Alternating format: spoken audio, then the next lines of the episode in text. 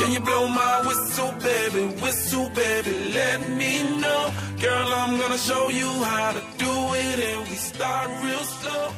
You just put together. ¿Qué onda Little Stars que nos acompañan el día de hoy? Estamos de vuelta más informadas e instruidas con su cápsula histórica favorita, Capstars. Obvio, esperemos que estén muy bien. Esta mañana nos sentimos muy emocionados, pues estamos arrancando un nuevo proyecto en el que queremos empaparnos de cultura e historia mundial.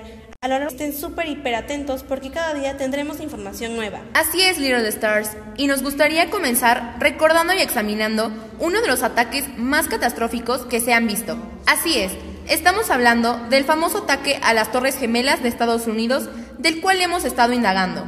Sí, oye, y se dice que en este conflicto bélico más largo en el que se han visto involucrados a Estados Unidos, de hecho, en 1999, el Consejo de Seguridad de las Naciones Unidas adoptó la resolución 1297, el 15 de octubre creando el Comité de Sanciones de Al-Qaeda y el Talibán. En ese conflicto se clasifican a ambos como grupos terroristas. Pues sí, imagínate nada más. Esto comenzó en septiembre del año 2001 y la inmediata consecuencia fue que la nación estadounidense fue cruelmente atacada mediante el secuestro de aviones comerciales, que después fueron impactados contra diversos objetivos. Causaron la muerte de 3.016 personas. Se registró la destrucción de todo el complejo de edificios de World Trade Center, más notable de las Torres Gemelas de Nueva York, y los, y los graves daños en el edificio del Pentágono, sede del Departamento de Defensa de los Estados Unidos. La importancia de este episodio que precedió a la guerra de Afganistán es que fue tan importante que incluso llevó a la adopción por parte del gobierno estadounidense y sus aliados de la política denominada guerra contra el terrorismo. ¿Saben? Algo que me parece muy curioso es que afectó a nivel más que nacional, pues según las cifras presentadas por el Departamento de Salud en enero de 2002, 247 latinoamericanos estuvieron entre los muertos del atentado terrorista de Al Qaeda contra las Torres Gemelas representando un 16% del total.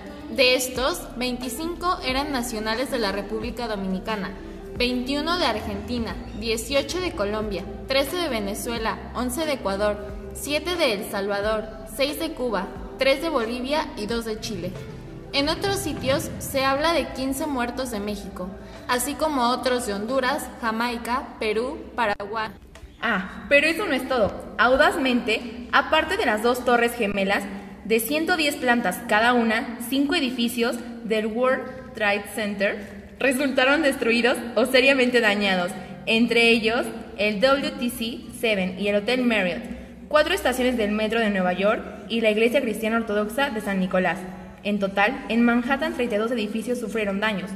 Más tarde, el Deutsche Bank Building situado en Liberty Street y Borough of Manhattan Community College, Peterman Hall. En el 30 de West Broadway tuvieron que ser demolidos debido al estado en el que se quedaron, que los hacía muy inhabitables.